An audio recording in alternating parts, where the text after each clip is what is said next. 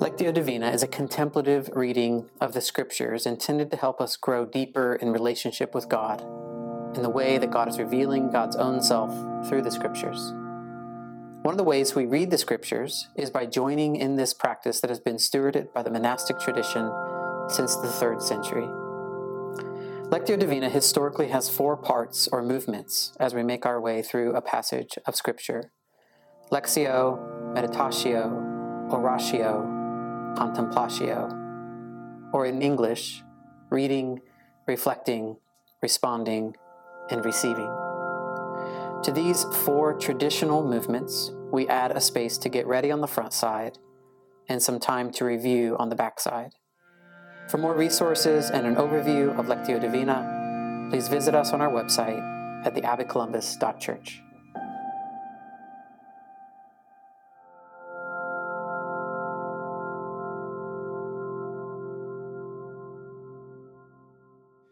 Before we begin, just a reminder that you can pause at any point if you need more time. We begin with invocatio, where the goal is to create a conversational space where we can become attentive to the presence and voice of God and free to respond, and ultimately free to receive whatever gift God is offering us. So, first, let's make sure you're in a physical space with minimal distractions.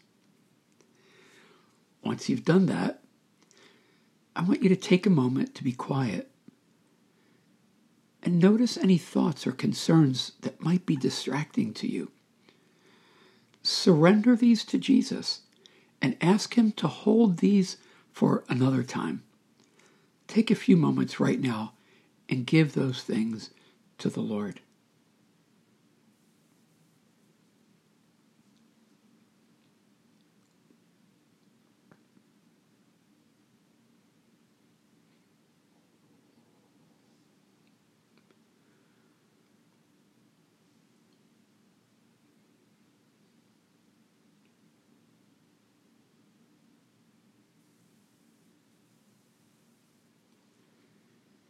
In Revelation 3:20, Jesus stands at the door and knocks.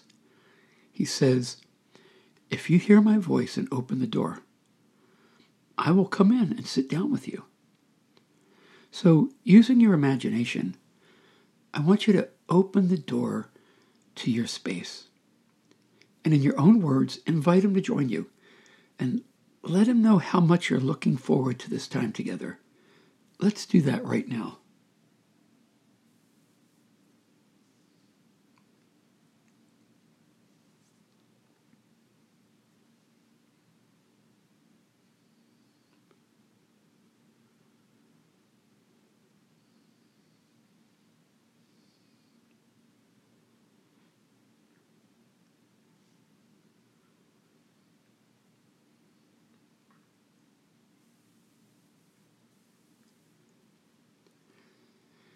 Now that we've become more present to Jesus, I want you to tell him what you're hoping for from this time together.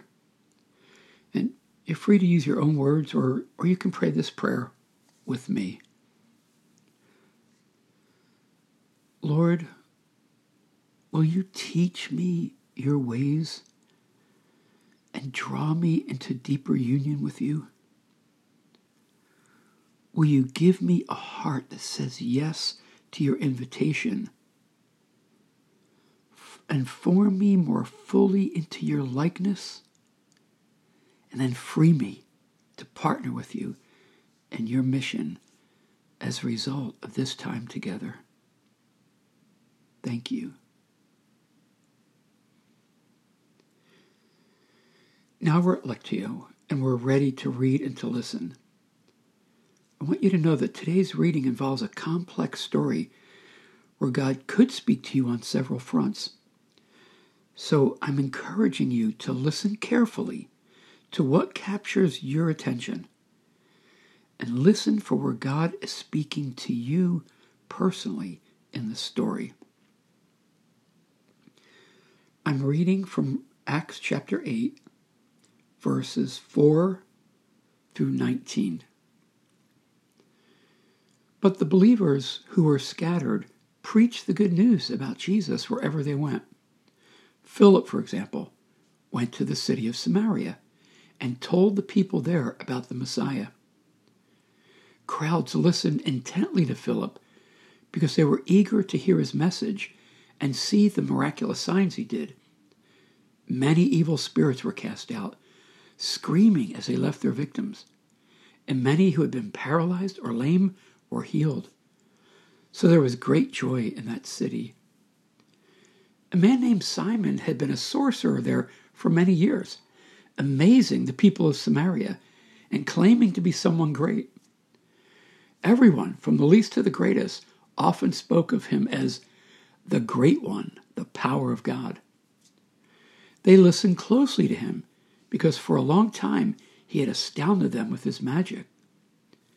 But now the people believed Philip's message of good news concerning the kingdom of God and the name of Jesus Christ. As a result, many men and women were baptized. Then Simon himself believed and was baptized. He began following Philip wherever he went, and he was amazed by the signs and great miracles Philip performed. When the apostles in Jerusalem heard that the people of Samaria had accepted God's message, they sent Peter and John there. As soon as they arrived, they prayed for these new believers to receive the Holy Spirit. The Holy Spirit had not yet come upon any of them, for they had only been baptized in the name of the Lord Jesus. Then Peter and John laid their hands upon these believers, and they received the Holy Spirit. When Simon saw that the Spirit was given when the apostles laid their hands on people, he offered them money to buy this power. Let me have this power too, he exclaimed, so that when I lay my hands on people, they will receive the Holy Spirit. As we anticipate meditatio, I want to create a framework for your reflection on the passage. And because the story is multi layered, I want you to listen carefully to where the Spirit is addressing you. I think there are three elements in the story that seem key to the kingdom coming in power. And these are important both for the one hearing and receiving the good news of the kingdom, as well as for the one conveying or giving voice to the message of the kingdom of God. The first element, I believe, is that the message of Christ and life in his kingdom is being made known, it's being articulated, it's given voice where it can be heard. Second, is that there are noticeable effects of the Spirit's power that accompany the articulation or discussion of the reality and life of the kingdom of God. In fact, Luke identifies these as signs and wonders. And third, there is the necessity of the gift of the abiding Spirit to ensure the ongoing life and work of the kingdom in a person's life. You can't help but notice all the attention that's given in the story to this third element. I mean, we're told that upon believing, the Samaritans had not yet received the Spirit. Subsequently, the Spirit is given through the laying on of hands by the apostles Peter and John.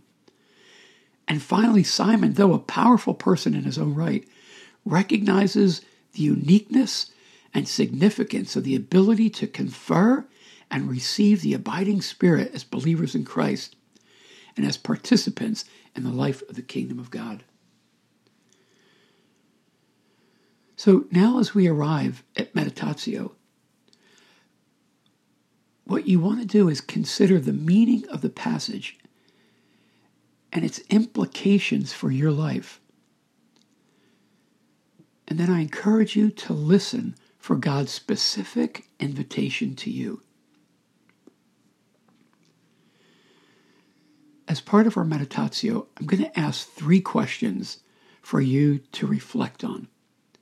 Now, it's likely that in this moment, God's interest in you revolves around one of these questions. Just one. I want you to listen carefully to the Spirit and reflect on the question that seems uppermost in God's heart for you. Let me read the three questions to you. Question one To what extent are you giving voice to others about what you're hearing, seeing, learning, and experiencing of Christ and life in His kingdom? Question two What effects of the Spirit are you noticing as you engage with others about Christ and the unfolding work of His kingdom, whether in you or in them or in the world? Question three To what degree is your own hearing of the Word and the truth of Christ and His kingdom being accompanied by the powerful work of the abiding Spirit in your life? All right, I want to read these questions one more time. And again, where is God speaking to you? Question one To what extent are you giving voice to others about what you're hearing, seeing, learning, and experiencing of Christ and life in His kingdom? Question two what effects of the Spirit are you noticing as you engage with others about Christ and the unfolding work of His kingdom in you or in them or in the world? And finally, question three To what degree is your own hearing of the Word and the truth of Christ and His kingdom being accompanied by the powerful work of the abiding Spirit who dwells in your life. So now take a few moments and reflect. Consider the question that most speaks to you and where you believe God is speaking to you through the text. Begin now.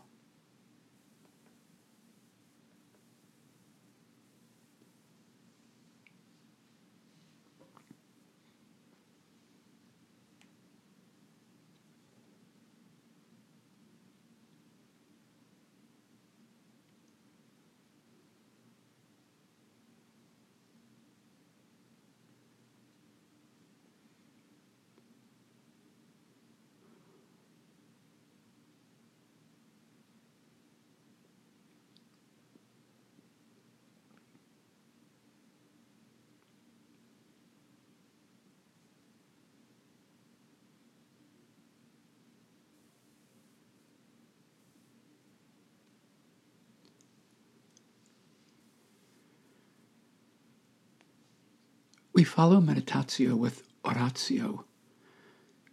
This is your chance to respond to what the Spirit is saying to you.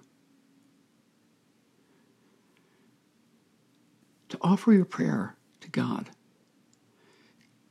So, considering what you have heard from God through the text, what do you desire from Him? What do you want to ask for in prayer?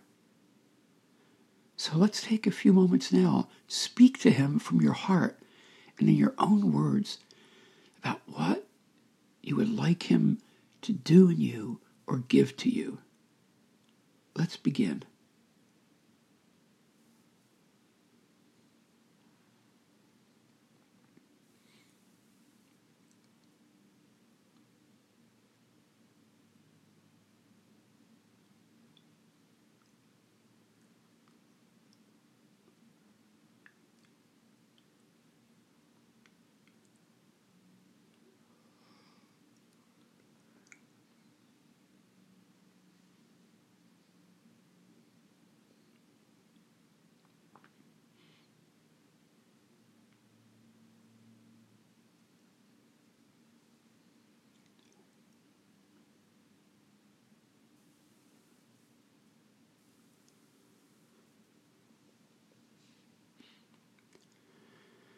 And this brings us to contemplatio. The key word here is receive. It's about impartation. It's a gift from the Spirit. What do you notice about God's heart for you? How is He responding to your meditation or to your prayer? What do you think God desires to give you? Let's take a few moments and listen and consider what God is saying to you and what He's offering you or asking of you.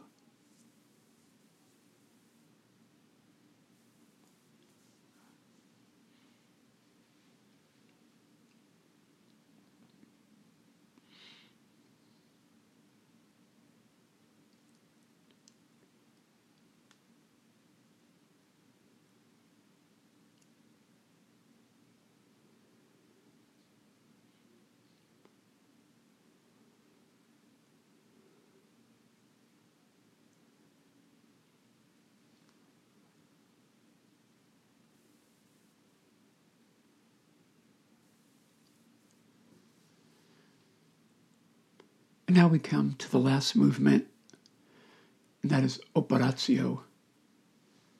This is where we resolve to live into what has transpired in this time with God and the Scriptures. What is it that you sense God is doing in you? How can you lean into what you are learning, what you are hearing, or what it is that God wants to plant into your life? Is there a step that you can take? Something that you might give yourself to? Just take a few moments here and consider what that might be. If maybe there's any commitment you'd like to make that you think is appropriate to what has transpired between you and God in this exercise. Do this now.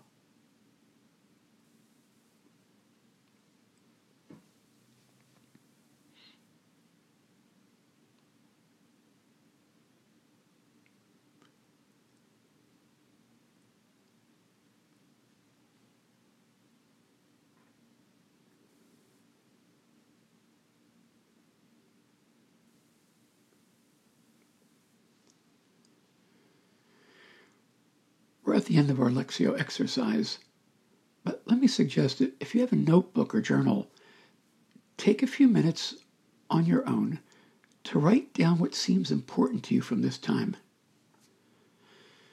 And you might ask yourself, is there anything I can share with someone else or with a small group or community group that I'm a part of? Maybe there's something that someone else can help you with or pray with you about. I like to close our time in prayer. Lord, as we continue in our day, help us to be attentive to your voice and movements, to be perceptive of the implications for our lives, to be responsive to your invitation.